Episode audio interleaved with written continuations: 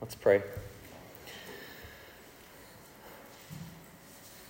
Father, give us humble minds and humble hearts as we approach you in prayer, recognizing the grandeur of your supremacy and the greatness of your glory and the unimaginable reality of your presence, which ought to humble us and give us a true perspective on our nature, on our nature without you, which is totally depraved and wicked and evil and hates you and loves evil and loves sin and deserves death. And with a proper understanding of your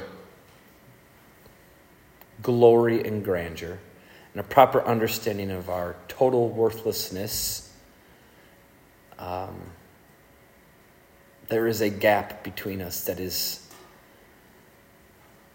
unfixable with our own power. But you have fixed it by making Christ the bridge and his death and resurrection the means by which you can take this worthless, evil, wicked, totally depraved sinner and make us right with you and to make us like you and like Christ. So we ask that today would be a continuation of that. Help us to walk in the newness of life that you have given us. Help us to understand the power of your resurrection and what a life of resurrected power looks like. We pray this in Jesus' name, amen. So this series on the appearing of Christ, like I said, is not in order. Um, and that is intentional because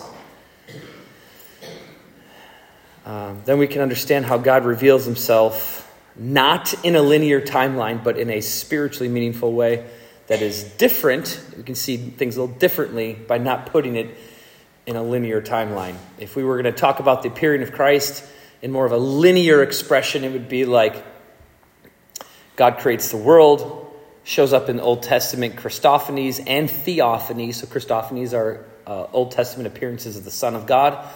Um Theophanies are Old Testament appearances of the Father. Um, and we also see the Holy Spirit at work on earth and in people in the Old Testament. So God, Christ, ultimately shows up in the Old Testament. And then you get to the virgin birth in the New Testament. Jesus is born, and then Jesus dies, and then Jesus appears again uh, after his death, when he resurrects, and then he ascends to heaven, and then he promises what? He'll appear again. So we have several appearings or ideas of him appearing, and that would be the kind of the linear timeline, but we're kind of working all over the place. There isn't really um, any rhyme or reason to the order that we're moving in, but today we're going to talk about the resurrection of Jesus, and next week we're going to talk about the birth of Jesus. So you might go, that's a little out of order. Doesn't he have to be born before he rises? But here's the cool thing. We all already know the whole story, so let's just jump ahead and know that he's resurrected from the grave and work from there. Now, next week we'll dive into his appearing in his birth. But today we're going to talk about him coming back to life, him appearing back to life, and what that means to us as believers. So, in Acts thirteen, which is our text for today, Paul is in Antioch, and he is asked by the people to deliver a sermon. And he gives them one of the best sermons recorded in Scripture, which you could summarize Paul's sermon here as just a gospel presentation. He's preaching the gospel to these people. Now, in the middle of his sermon, he very briefly shares the trial and the death of Jesus in only two sentences. So he covers a massive, massive and massively important portion of the Gospels, which is Jesus being tried, Jesus' suffering, Jesus walking to, the, to Golgotha, Jesus on the cross, and all those experiences, and everything that leads up to his resurrection. So there's a lot of gospel information that Paul just summarizes in two short sentences and doesn't share much about it. Um, he doesn't he doesn't emphasize the unfair trial of Jesus like Peter does in Acts chapter two when he preaches. And he doesn't emphasize the details of horror that Jesus endured on the cross. But rather, Paul's objective was to emphasize in this sermon in Acts thirteen that Jesus rose from the grave, and why that is theologically important and what that means to your daily Christian life. So in Acts thirteen, verses twenty-eight through twenty-nine, we'll be in verses twenty-eight through thirty-seven. But in the first two verses, twenty-eight through twenty-nine, we find this brief rendition of the trial and the death of Jesus. And Paul says, and they found him, and they found in him no guilt worthy of death. I'm sorry. And though they found in him no guilt worthy of death, they asked Pilate to have him executed. And when they had carried out all that was written of him, they took him down from the tree and laid him in a tomb. So, trial, death of Jesus, wrapped up in two short sentences, not a lot of details. And you notice that Paul says that Jesus was not guilty, yet they killed him anyway. Unfair. How could God allow such a thing? But then Paul immediately says this was them carrying out all that was written of him, meaning the unfair and unjust death of Christ was already recorded long before it happened. And if you want to learn more about that, um, you can read Isaiah fifty-three or just go back to last December's Christmas series on Isaiah fifty-three, where we covered this, where Isaiah prophesies about the suffering of Jesus. His death is the fulfillment of Isaiah fifty-three, of that text, and many other texts in the Old Testament. Now that is important that we see that, that Paul is de- declaring that they did something that Scripture said was going to happen, and even though all of us would recognize this is unfair, that he's not guilty, they know he's not guilty, they can't find him guilty of anything, and yet they kill him. And Paul says the reason is because they're fulfilling what was prophesied about him by God before. Paul noting that in his sermon is important, because what Paul is about to say concerning the resurrection of Jesus is also fulfilled in Old Testament texts, or a fulfillment of Old Testament texts. Except on this issue of the resurrection, Paul, unlike he does with the death of Jesus, Paul will elaborate and address those Old Testament texts as being fulfilled in Christ. So Paul kind of warms us up, talking about the death of Jesus, doesn't give a lot of details, and says this is a fulfillment of Old Testament prophecy. And now he's going to make an argument for the resurrection, except he is going to address those Old Testament texts and show us how Christ fulfills those prophecies. So in verses thirty through thirty-one, Paul says, so at the end of twenty-nine, he says, they took him down from the tree and laid him in a tomb. Verse thirty, but God raised him from the dead. Now, if you just stop there, like if I, when I say that in church on a Sunday morning in this setting just now, nobody's going, oh, what? He's alive? Like, I didn't know that. Like, you guys are here because you already know that, I assume. And if you told that to an unbeliever in this world, they're probably not going to be surprised by that, because they've probably heard it. It's, I mean, it's it's kind of worldwide, well-known, and now there's plenty of people groups in the world that don't even haven't even heard of Jesus, so they wouldn't know. But for the most part, everyone knows Jesus died and rose from the grave, or at least even non-believers would say, well, that's the Christian claim. They've heard of it. But like, this is new when Paul is saying this. This is like within like ten to fifteen years of Jesus, maybe ten years of, of Jesus just having rose from the grave. And so like, he's spreading the gospel to people in the places that haven't heard these things. And he's saying they unfairly killed Jesus. And then he says, but God raised him from the dead. So we kind of read past that like, like, yeah, we know that. But to the Jews listening to Paul, they're probably like, whoa, hold on a second, what? He rose from the, the dead? God raised him from death? That's a that's a pretty bold statement, dude. Like, if you told me, like I've had people tell me this, um, say things like, yeah, I was in church and this guy died in the middle of service and then we resurrected him from death back to life.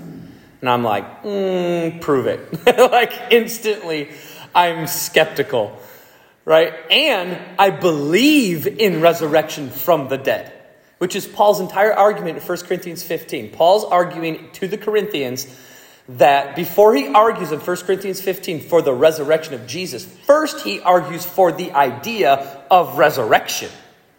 He just argues for the possibility that someone who's dead can be brought back to life. That's his argument before he argues for Christ being resurrected. And so I l- believe Paul, that human beings can be resurrected to life. I'm not going to dive into that whole um, rabbit hole of what that means, but I believe that, and I'm still skeptical if you tell me you saw someone raised from the dead or you raised somebody from the dead, because that's so significant. And so you can understand the Jews are not really buying this. And so Paul has to offer a defense. And, I, and I'll say this uh, as just a side note. If you want to share the gospel with somebody and they want evidence or what they would call proof uh, that Jesus is who he says he is, that God is who he says he is, all the evidence rests in the resurrection. If you can provide overwhelming evidence for the resurrection of Jesus, you have accomplished all the necessary evidence. Because if the resurrection's true, then Jesus is who he says he is. Isaiah fifty-three says that the resurrection of Jesus is God's validating the gospel. It's God's approval on everything that took place. And, and so the resurrection of Christ is the, is the proof or the evidence of the gospel truth, which makes Jesus real, which makes Jesus God, which makes Jesus' claims real, which makes God real, which makes the gospel real, which makes the Bible real, which makes... So it all comes from the resurrection. So I usually say there's two things you want to provide evidence for if you're doing more of an apologetic approach with somebody and trying to share the gospel with them or truth with them, and they have got questions and they're skeptical and they want proofs and evidences.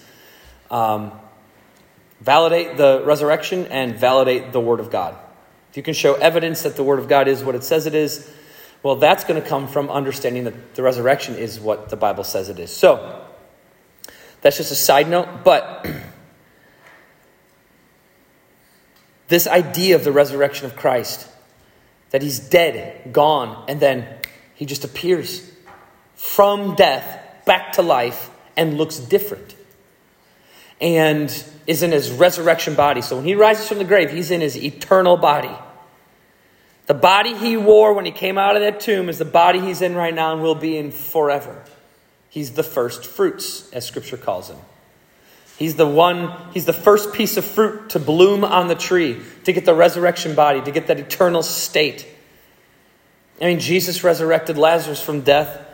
And I, I always I always think about this with Lazarus. I'm like, that dude was dead, and then Jesus raises him to life, and he's probably like, oh, I got to do this again? Like, I got to come back to life, and then I'm going to have to die again?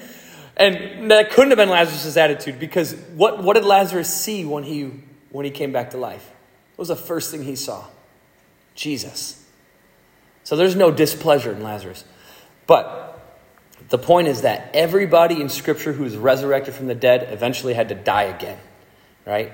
And so Jesus is the first fruit of the resurrection, the first fruit of life. He's the first one to resurrect to his eternal state. And because he's done that, we now also share in that. So he says in verse thirty through thirty-one, but God raised him from the dead. And for many days he appeared to those who had come up with him from Galilee to Jerusalem, who are now his witnesses to the people. So now Paul's shifted from making an argument for the resurrection of Christ. And we know this truth of Jesus' resurrection is essential to our salvation.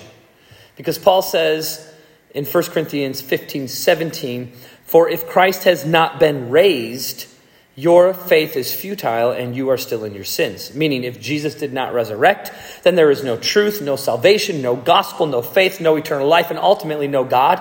And this is all a hoax. Now, to argue his point, Paul takes us to Old Testament texts about Christ and about David.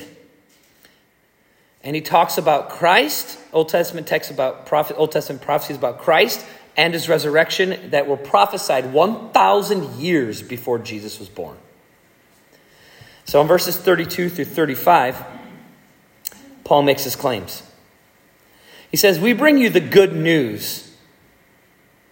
So what is good news? If you could take the words good news and turn it into a different word, what would we call that word? Gospel, right? The gospel is good news. So what Paul is really saying is, and we bring to you the gospel. And what is the gospel? What God promised to the fathers. So what Paul's about to say is that what God promised to the fathers in the past, and the father he's going to refer to specifically is David. What God promised to the fathers in the past is the gospel, which means the things that God said to David in the references that Paul's going to pull out here are not just about David. They're about Christ, because it's the good news. It's the gospel that he's telling us about. So he says, and we bring to you the good news that what God promised to the fathers, this he has fulfilled to us, their children, by, so the fulfillment of those Old Testament prophecies is done in this, by raising Jesus. So the resurrection of Jesus validates and fulfills these Old Testament promises. As also it is written in the second Psalm, you are my son, today I have begotten you. And as for the fact that he raised him from the dead, no more to return to corruption, he has spoken in this way, I will give you the holy and sure blessings of David. Therefore, he says also in another Psalm, you will not let your Holy One see corruption. Now, if you're in our Wednesday night study in First Samuel, this is going to connect some dots for you. Probably some dots we've already connected or you're already aware of. And it's going to emphasize one of the points that we keep addressing in that Wednesday study, which is that David is a type of Christ, a picture of God's chosen and anointed one to lead and love his people. So this idea of a type, a biblical type, is a theological word. So type is a theological word we use to describe symbolism. An Old Testament type is a symbol of something more fully realized in the New Testament. And that Old Testament type usually goes through earthly experiences that have eternal realizations in Christ, making those Old Testament types great parables or stories that help us understand the spiritual truths of Jesus.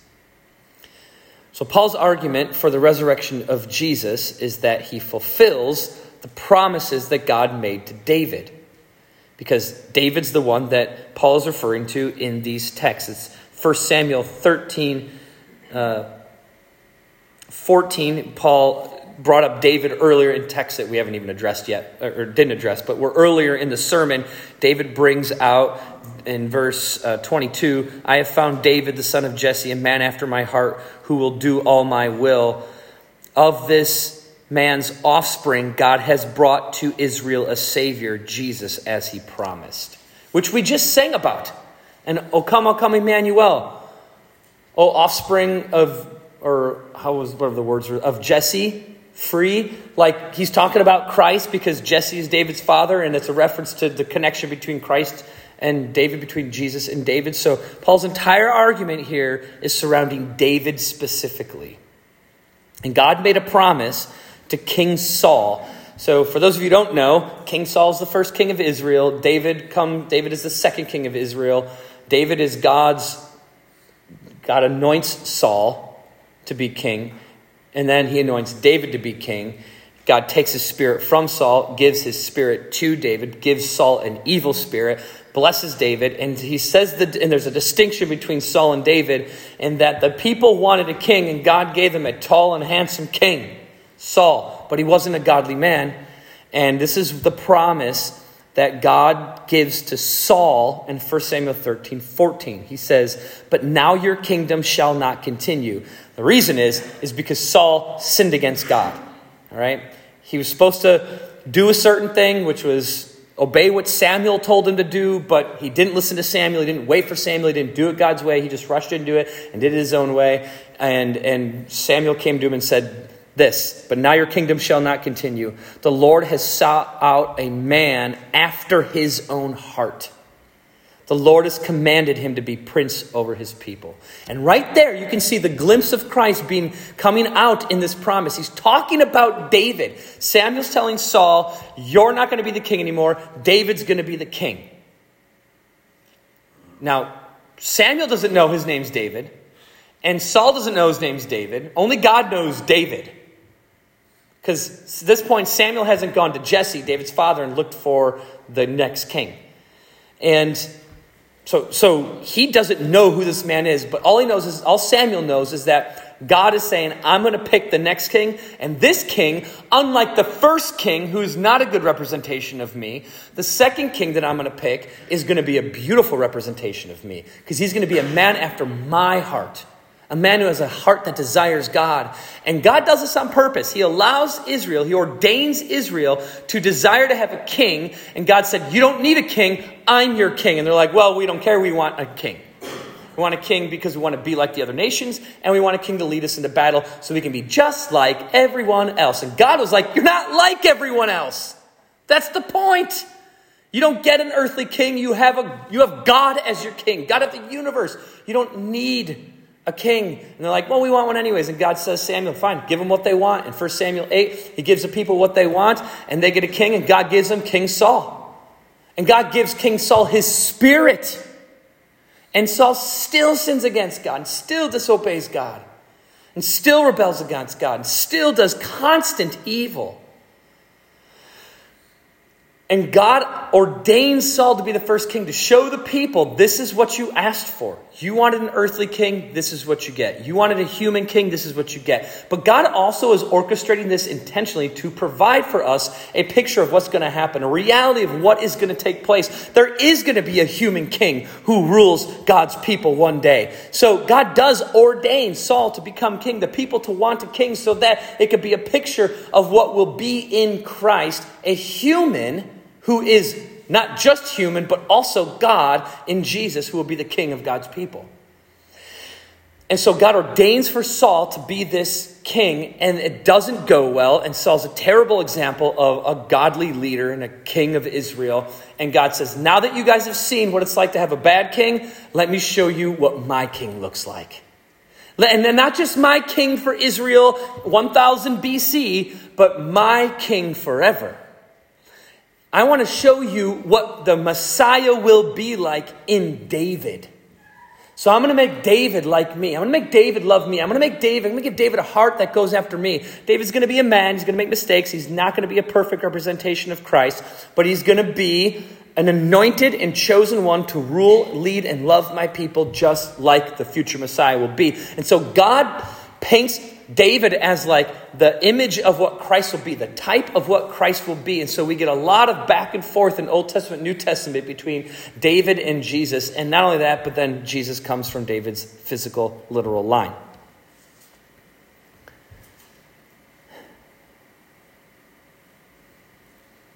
Now God makes promises to David, and those promises are meant to be Those promises are meant to be fulfilled not wholly in the lifetime of David uh, or to be fulfilled in this on this earth necessarily, but ultimately these promises that God makes to David, they have earthly fulfillment, but they're meant to be fulfilled through Christ. And, and David's the one who gets to fulfill them in some earthly sense because he's the type of Christ. So now God does usually fulfill some of these prophecies on this earth through the type. And he does this with David. So like God makes a promise to David. And, he, and when he makes David a promise, he's going to fulfill that promise in some earthly way. But then that promise also has eternal ramifications. There's a, there's a greater fulfillment of that promise that isn't really fulfilled until Christ fulfills it, which you find in First Corinthians one twenty-one. I think it's one twenty-one where he says, all the promises of God find their yes in Christ. Their yes in him. And so Christ fulfills all these promises. And so we know that David gets some fulfillment from these promises in his lifetime. We see this in our Acts thirteen text, verse thirty-six. For David, after he served the purpose of God in his own generation. So David did his part in his lifetime, fulfilling whatever God had for him to fulfill, according to whatever promises God made for him. He fulfilled it in his own generation. And then what? He fell asleep and was laid with his fathers and saw corruption. Now that's a key word right there. Saw corruption. Because this is the, the premise for Paul's argument for Christ. So we see that David served God's purposes on earth. in his lifetime. But Paul's argument is that there was a greater purpose to David, which was to serve as a picture of what Christ would do. And Paul just said that David saw corruption, meaning David died and stayed dead, facing physical death and physical decay. He was corrupted. And the, the idea of corruption there is this concept that death corrupts life, right? And so David's life is corrupted by death, which makes David just like everyone else. And it also presents a problem to the promises of God, because the promises that God gives David have to do with no corruption, but David becomes corrupted, meaning dead. Not morally corrupted, not spiritually corrupted, physically corrupted with death. One verse earlier, in verse thirty-five, Paul quotes Psalm sixteen ten and says, "You will not let your Holy One see corruption." So he's talking, these are prophecies about David. And then Paul says, but David saw corruption. But then but then Paul quotes in verse thirty-five, Psalm sixteen ten, and says, "You'll not let your Holy One see corruption." So the Jews listening to Paul would have argued that this psalm was about David, but Paul argues that David did see corruption, therefore it must not be fulfilled by David, because David saw corruption, and this text says your Holy One won't see corruption. Holy One means anointed one, which they would have thought of was David. And Paul's saying, no, no, David was the anointed one, and he was meant to be a picture of Christ, the truly anointed one, and who will not see corruption. And his Holy One who does not see corruption, according to verse thirty-four, is the same person who Paul says that God gives the holy and sure blessings of David. So the one who's the Holy One who does not see corruption is also the one who gets the holy and sure blessings of David. So who gets the holy and sure blessings of David? Uh, I don't know, David? Yeah, doesn't that make sense? That's what the Jews were thinking. Well, the holy and sure blessings of David belong to David. And sure, Jewish scholars would have been like, well, they belong to also the Messiah maybe, but they don't believe Jesus is the Messiah. And Paul's argument is, well, you don't believe Jesus is the Messiah, but recognize this. The promises that are made to David, if they're about the coming Messiah, well, that coming Messiah can't see corruption. David saw corruption, so it can't be about David. So it has to be about someone who hasn't seen corruption. And who hasn't seen corruption? And Paul's argument is Jesus, because he's alive. So what are the holy and sure blessings of David? Well, we find them in second, well, there's more than one, but they all kind of coalesce into one maybe big idea. And I think Second Samuel seven, twelve through fourteen is a good general summarization of, of most of the, a lot of the promises that God makes to David or about Christ through David. And he says in Second Samuel seven, twelve through fourteen, "When your days are fulfilled, and you lie down with your fathers," this is, he's talking to David. "When your days are fulfilled and you lie down with your fathers, I will raise up your offspring after you, who shall come from your body, and I will establish his kingdom. He shall build a house for my name, and I will establish the throne of his kingdom forever. I will be to him a father, and he shall be to me a son." Solomon, who is David's son, took over the kingship after David. And Solomon built the first temple, just as God just told David in this text that the offspring of David will build a house for God's name. So Solomon does fulfill prophecy from God to David, but only partially. So people, even people today, scholars today would, some scholars, some Bible people would tell you that this is not about Christ. This is about Solomon. I mean, think about it. If it's about Solomon, um, you're going to die, David. I'll raise up offspring, offspring after you. Solomon's his offspring. He'll come from your body. Solomon came from him. I will establish his kingdom. Solomon gets a kingdom established. He shall build a house for my name. Solomon builds the temple. And I will establish the throne of his kingdom forever. Whoa, what? Is Solomon alive? Is Solomon on a throne in Israel right now? No. Is anybody on a throne in Israel or for the Jews right now in the temple? No. And then he says, I will be to him a father and he shall be to me a son. Solomon fulfills that too. So we got a fulfillment problem if this is Solomon. So Solomon fulfills much of this in a lesser sense in this earth. He fulfills this prophecy in a minor way, but there is one element to this prophecy that Solomon cannot fulfill when God says about the future offspring, I will establish the throne of his kingdom forever. All the other elements of that promise, Solomon fulfills to some earthly extent, but this one can't be fulfilled by Solomon or by any Jewish king that precedes or that comes after Solomon. Every element of this prophecy cannot be fulfilled by Solomon, only part of it, but the entirety of this prophecy can and is fulfilled in Jesus. Matthew one tells us that Jesus came from the line of David, so Jesus is the offspring of David. That part fulfilled. Jesus does build God a house, just like Solomon built a physical house for God called the temple. Jesus built a spiritual and eternal house or family for God called the church. Fulfilled. And Jesus repeats all throughout the Gospels that he is the Son of God and that God the Father is his Father. Fulfilled. Solomon's in the, this last one, this last part of the prophecy, only Jesus can fulfill and Solomon can't. Solomon's reign did not last forever, so his throne is not established forever. But a Jew would argue that the throne over Israel, regardless of who occupies it, will last forever, that there will always be a throne for Israel at some point going on in the future forever. They're always looking forward to that promise getting fulfilled. And what Paul says is, it's already done. And that's his argument with the Jews all the time. What are you looking for? He's here. He died. He rose from the grave. He's alive. He sees no corruption, just like Scripture says. He'll see no corruption. And he's the king. His throne is eternal, not an earthly throne like you're looking for on earth. I mean, even Jesus' disciples couldn't get that well. He was with them. He's walking on earth with his disciples for three years.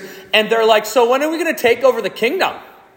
And Jesus is like, you still don't get it. And he hides truth from them. You know, he doesn't tell them the whole story all at once.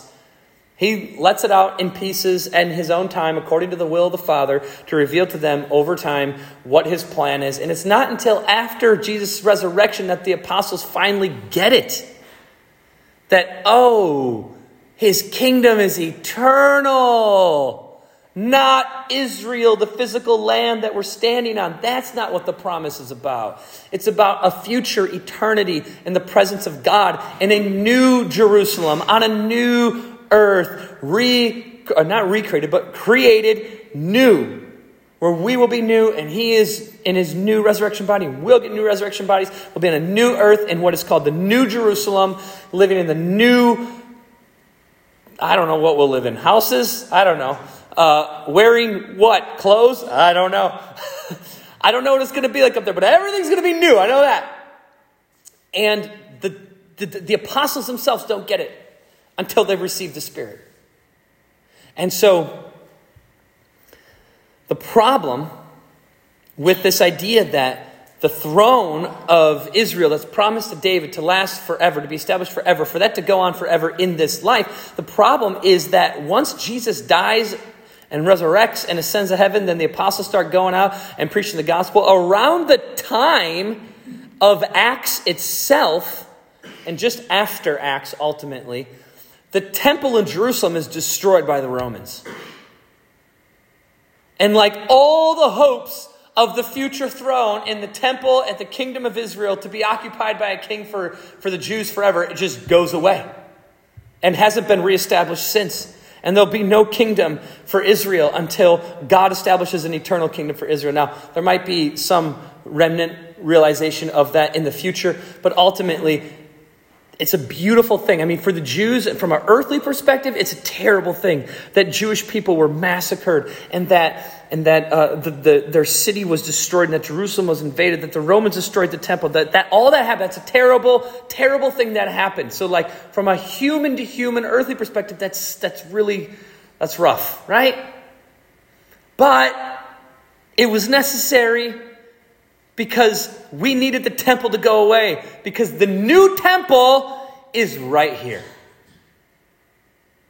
And that's what Paul says to the Corinthians. You are now the temple of God. God does no longer house himself in a tabernacle wandering the desert with the Israelites with Moses. God no longer dwells in the temple uh, behind the ark and in the Holy of Holies, where only certain people who are anointed a certain way can access God. God is now living in a new temple called the church. That's the new house, right? That's the promise that God made to David, that your offspring will build me a house. What is the new house that God dwells in? Not the temple that Solomon built, but the temple that Christ built, the church, the body of Christ. So the throne had the, the throne going away, the, is the, the, the temple being destroyed in seventy A D, just forty years after Jesus, actually serves the gospel very well.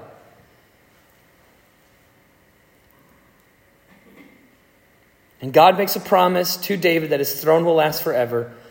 It cannot be fulfilled in, in because the Jews would argue, well, if it's not Solomon, then there will always be a subsequent king in the on the throne for Israel forever. And that doesn't happen. That hasn't happened. That isn't fulfilled in an earthly sense. And Paul's argument is it's fulfilled in Christ. And Paul's saying this while the temple still stands. That's a lot of faith. So to the Jew who's listening to Paul, they would argue that the promise was made to David, and Paul is arguing that the promise of eternal kingship was about Jesus. And Paul's evidence for that fact is that God also said that his Holy One, whom they thought was David, will not see corruption. And Paul says that in the resurrection of Jesus, he escapes corruption to rise to eternal life, verse thirty-seven. But he whom God raised up did not see corruption. So the, the, the Old Testament promise is to David that my Holy One will not see corruption. And that same Holy One who doesn't see corruption also gets the sure blessings of David. Well, it can't be David because Paul says David sees corruption. Who doesn't see corruption? Christ, which means the promises are about Christ and for Christ and, and, and to Christ ultimately and, and to us, the church. And so we know that because of this truth. When we trust in Christ for our salvation, we are joined with him in his death, in his death to sin, and in his resurrection to eternal life. And this is according to Romans six, one through five, which I'm about to read. Um, and before I read it, I just want to make a little side note so that you don't get distracted by something else in this text. This word baptism is used a, a few times. Uh, this is not a reference to physical baptism in water. It's a, it's a spiritual baptism, a, a, a spiritual uniting with Christ. The idea of baptism, in, we're baptized into Christ in a spiritual sense. It has nothing to do with water, physical baptism. If it did, we would have a theological problem on our hands. So Romans six, one through five says, "What shall we say then? Are we to continue in sin that grace may abound? By no means. How can we who died to sin still live in it? Do you not know that all of us who have been baptized into Christ Jesus were baptized into his death?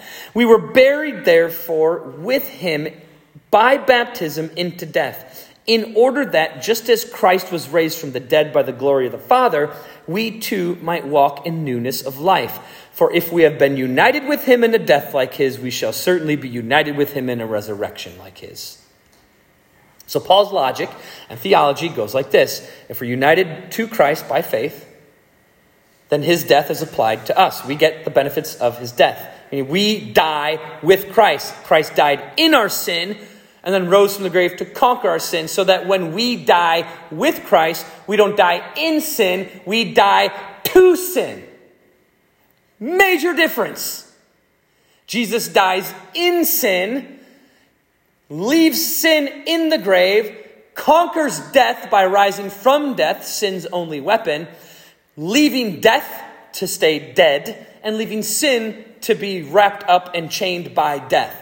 And he resurrects from death and from sin, new and perfect and righteous forever, and shares that with us. And when we believe in him with faith, we too also die, but not dying in our sin like he did, but because he did, we die to sin. And because we are united to him by that death, we also are united to him in his resurrection. So if we die to sin in him, then we are automatically guaranteed, which Noah read for us this morning from Ephesians one, the guaranteed inheritance of the promise that is guaranteed to us in the sealing of the Holy Spirit from Ephesians one, thirteen and fourteen, that we are united to him in death like his, then we are certainly united to him in a resurrection like his, meaning we are promised that eternal life. So, what is the application then of the appearing of Jesus's, the appearing of Jesus after his death? And Paul just told it to us in Romans six, one. Are we to continue in sin that grace may abound? By no means. Listen to this question. How can we who died to sin still live in it? That, that is a tough question. Because that's a question of obedience. And I can tell you what I've learned in the last three years. When you talk about obedience, people scatter because they don't want to hear about it. They don't like it. I mean, it's e- it's easy to sit and, you know, listen to someone talk about obedience in a general sense. No Christian is ever going to say we don't have to obey. We all know we have to obey. We should obey. But we also understand the biblical gospel truth that our salvation is not dependent on our obedience. That whether I obey or not isn't determined whether I go to heaven or not, which is true. But that has to be balanced with many other biblical texts that talk about the importance of obedience in the Christian life. That obedience is the fruit of salvation, the evidence that there is salvation. And then we're also commanded to pursue obedience and to kill sin and to hate sin and to love righteousness and to pursue God and all these other things. And so obedience is portrayed in Scripture as massively important. And people don't mind listening to that concept of obedience as long as it's not about them. I mean, li- seriously, listen to conversations you have with Christians, maybe in a small group setting, maybe even one-on-one, or maybe somewhere like a pastor at a pulpit or something. When you hear people talk about sin, it's usually things like, oh, I know I'm not perfect. I got a lot of sin in my life too. Like, no one says what the sins are. They just like to admit that they have sin and that they're sinners. Oh, we're all just sinners. It's like, well, that's true, but it's so vague and so general, and it makes us feel like it takes, it steals the meaning of obedience by generalizing sin and generalizing grace so vaguely that we can just say, hey, look at me. I'm humble because I admit I'm a sinner. Well, of course you know you're a sinner. If you're a Christian, everyone has had to admit they're a sinner. You can't get saved without awareness of your sin. So everybody who's saved understands that they're a sinner. But understanding in general, the idea that you have sin isn't special or unique or profound or meaningful and, and during your sanctification. During your sanctification. It's before you're saved when you go, oh, I'm a sinner. And then you get saved. And then you go, oh, now that I'm getting sanctified, now I have to actually take this general idea of I'm a sinner and start actually working on the actual real sins. Now I have to sit down and parse out my life. I have to look at myself and do what Paul commands in First Corinthians eleven and examine myself. Or as he says in another text, examine yourself to see if you're even in the faith. Meaning sit down with your life and pull it apart and say, where are the sins? What are they? How do I work these out? And that's what Paul means in Philippians two, twelve and thirteen, when he says, work out your own salvation with fear and trembling. You work out your salvation. Work out that I'm a sinner, redeemed by grace, and I'm being sanctified for righteousness. Work that out. Sit down with your sin.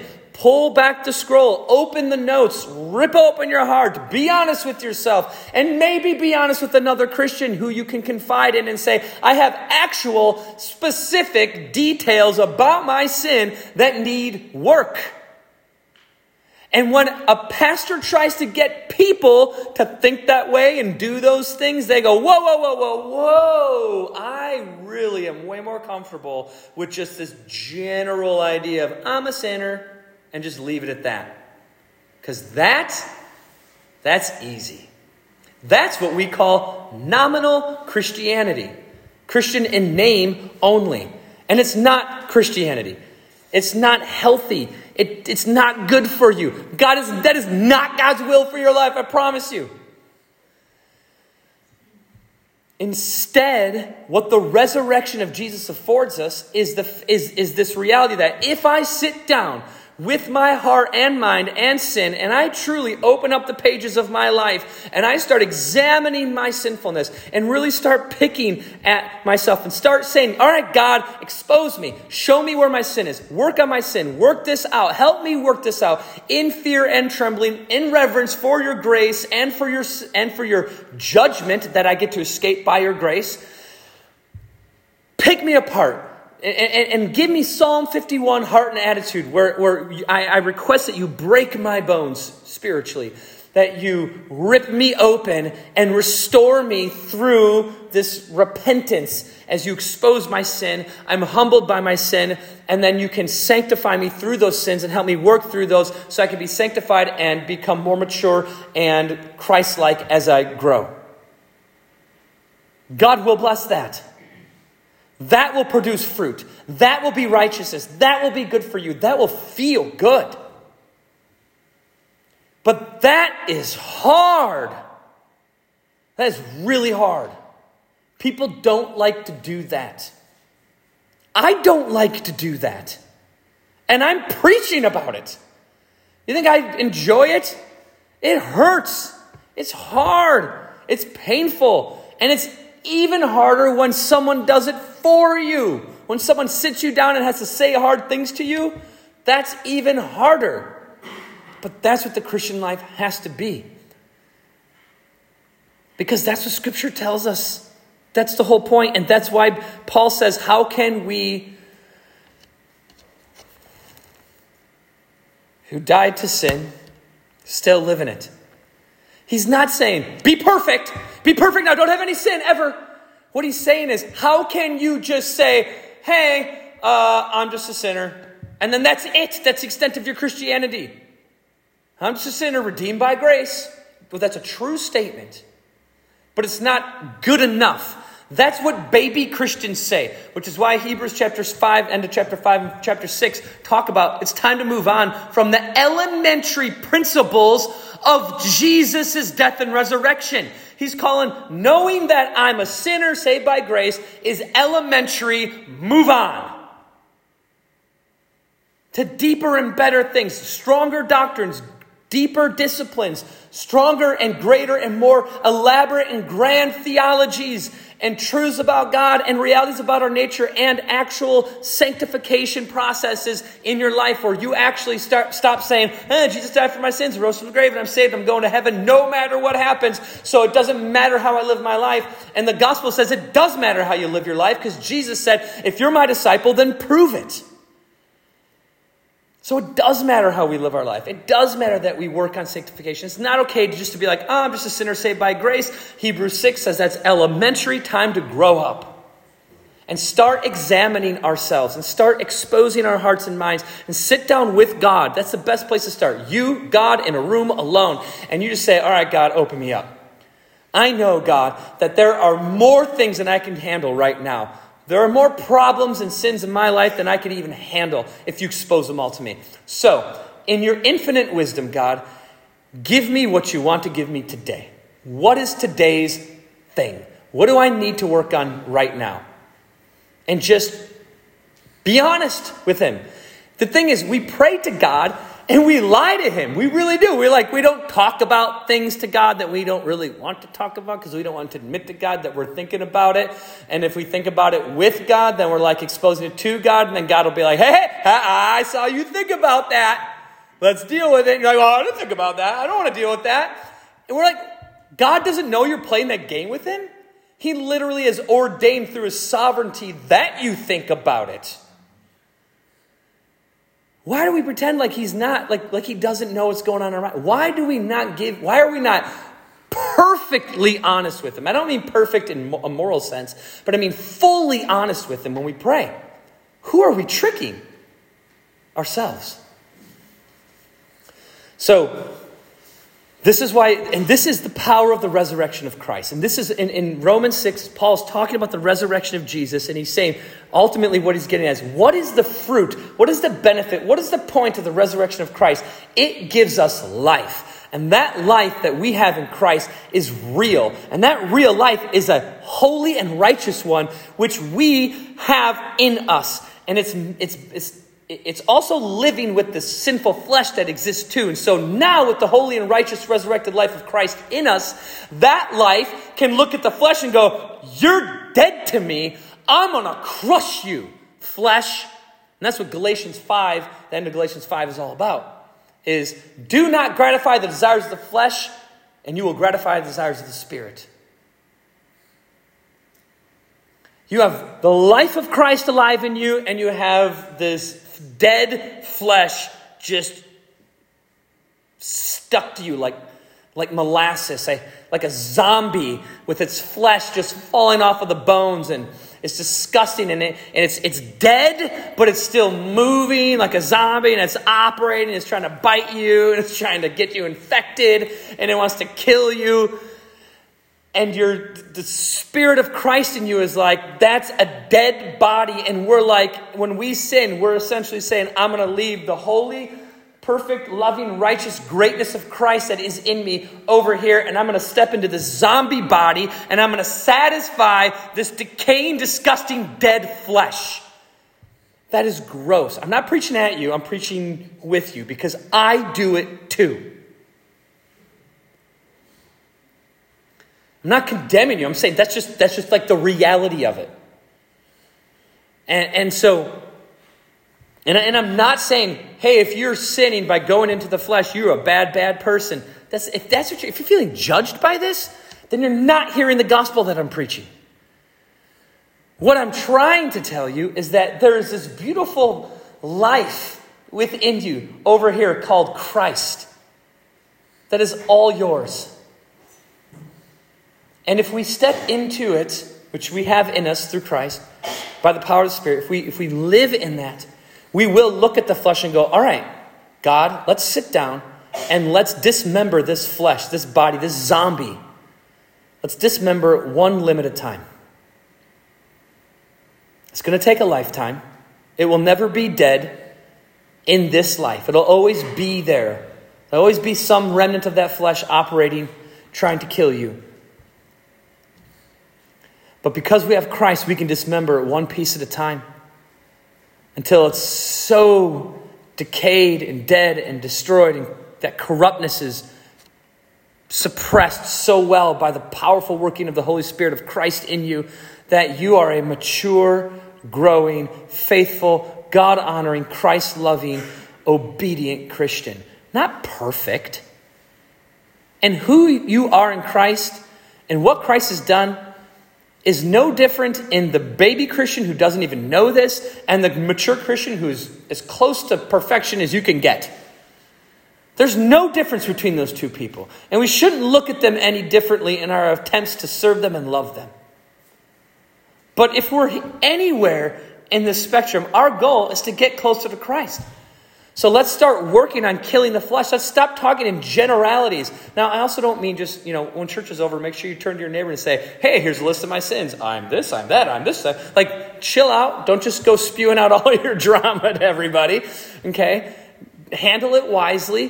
Go to God alone. Talk to him first. But let's be honest about ourselves. If we are living in the resurrected body of the resurrection of Christ, if we're living in the life that Christ has provided through his resurrection, if his appearing has now given us a new appearing, that there's an appearing of Christ within us. Galatians two twenty is not I who live, but Christ who lives in me. In the life I now live, I live by faith in the Son of God who loved me and gave himself for me. I operate like Christ. I'm a robot for Jesus. And I am totally comfortable with that concept. And and if that's who I am, then I have to kill my sin because that's what Jesus wants. And so that's what I want. Now, Jesus would do it perfectly. I get my flesh in the way of Jesus doing it in me. And that's part of the sanctification. That's part of the process, part of the growth. And you're going to need help. So don't do it on your own. Start alone, but with God, and then you're going to need help. I promise. And guess what? By God's grace, he has given you a family. Amen. To help. That's what we're here for. And and every time I talk about this thing, I I get I I know I'm risking people going, mm, too real for me, I'm out. Because that's happened a lot. Too real for me, I'm out. And my response to that is, that breaks my heart because I love you, but then you're out. Just like in First Corinthians eleven, if the separating partner leaves you, Paul says, let it be. You can't stop them from going. What are you going to do? Some people just don't like it. And that's fine. That's between them and God. We can pray for them and love them in their own way. But I will not be that. And I will not pastor a church that doesn't understand that. And if that means I pastor five people, but the first time I ever got here, I told, I, one of the first sermons I ever preached here, I stood up here. And I was new, and when you're new, people are like, oh, there's a new guy there, and he's young. I was I was young back then. Uh, and and uh, when you, when there's a new young guy, people get excited, so they all show up. And it was a pretty full crowd in here. And I said, we are going to do, and I kind of preached very similar to what I just preached, this idea that we're going to work into a sanctification. We're going to purify this church. That's the whole purpose of the church. If that's not what we're doing, then we're wasting time. Through the gospel, the sovereignty of God, and, and for the glory of God and our joy in him, this is what we're going to do. And so I explained all that, and I said, if that means I pastor a church of ten people, then that means that's God's will for my life, that I pastor a church of ten people. And God was like, oh, you're going to say that publicly, Mark? Watch this. And he worked through, worked through, I'm not saying that I was... Side note, I'm not saying I'm right in everything. I'm certainly not. I've made plenty of mistakes, okay? And plenty of sins throughout these last few years. But I will just say this, God has put that to the test. And, and I'm telling you, I will not change my tune.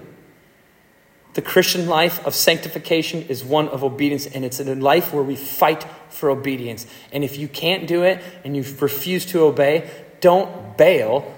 Come to us for help.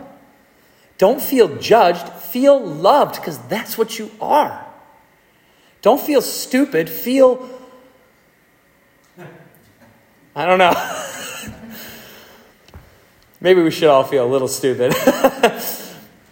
Because really, in, in, in, in relationship to Christ, we kind of are, and that's why we sin. But yet God has made us beautiful creatures that do, do amazing things. And by his power and his spirit, we can beat sin because he's already killed it. And every time we choose to pick it up, we're just going into the tomb, pulling it back out. And, and, and, I, and, and I do it too. And it's hard. The Christian life is hard. And I had a friend back in Montana, and I used to preach to the kids, man, following Jesus is hard. And he used to stand up and go, I don't think following Jesus is hard. And I was like, uh, good for you. Like, that's insane. How can you say that? It is hard. You're nuts. I, I just looked at him like, there's no way you're truly following Jesus then, because it's not easy. How can we who ha- who are dead to sin still live in it? That does not mean, how are you not perfect yet? That's not what that means. It means let's stop abusing grace by choosing sin, and let's start, because you're going to sin. We know that. That's, it's, in a sense, that's okay. It's not okay, but that's okay. You're going to sin, but let's make an ex, a, a concerted effort at killing the sin that Jesus has already put to death. Let's pray. Lord, we love you. We thank you. We can't do this without you. It's by your grace and your goodness that we are sanctified. Obedience is the product of your righteousness and your resurrection that you've given us. And so in your appearing, we We want to appear like you. Only by your Spirit can you do it, and only in your power can that happen. We pray you would in Jesus' name. Amen.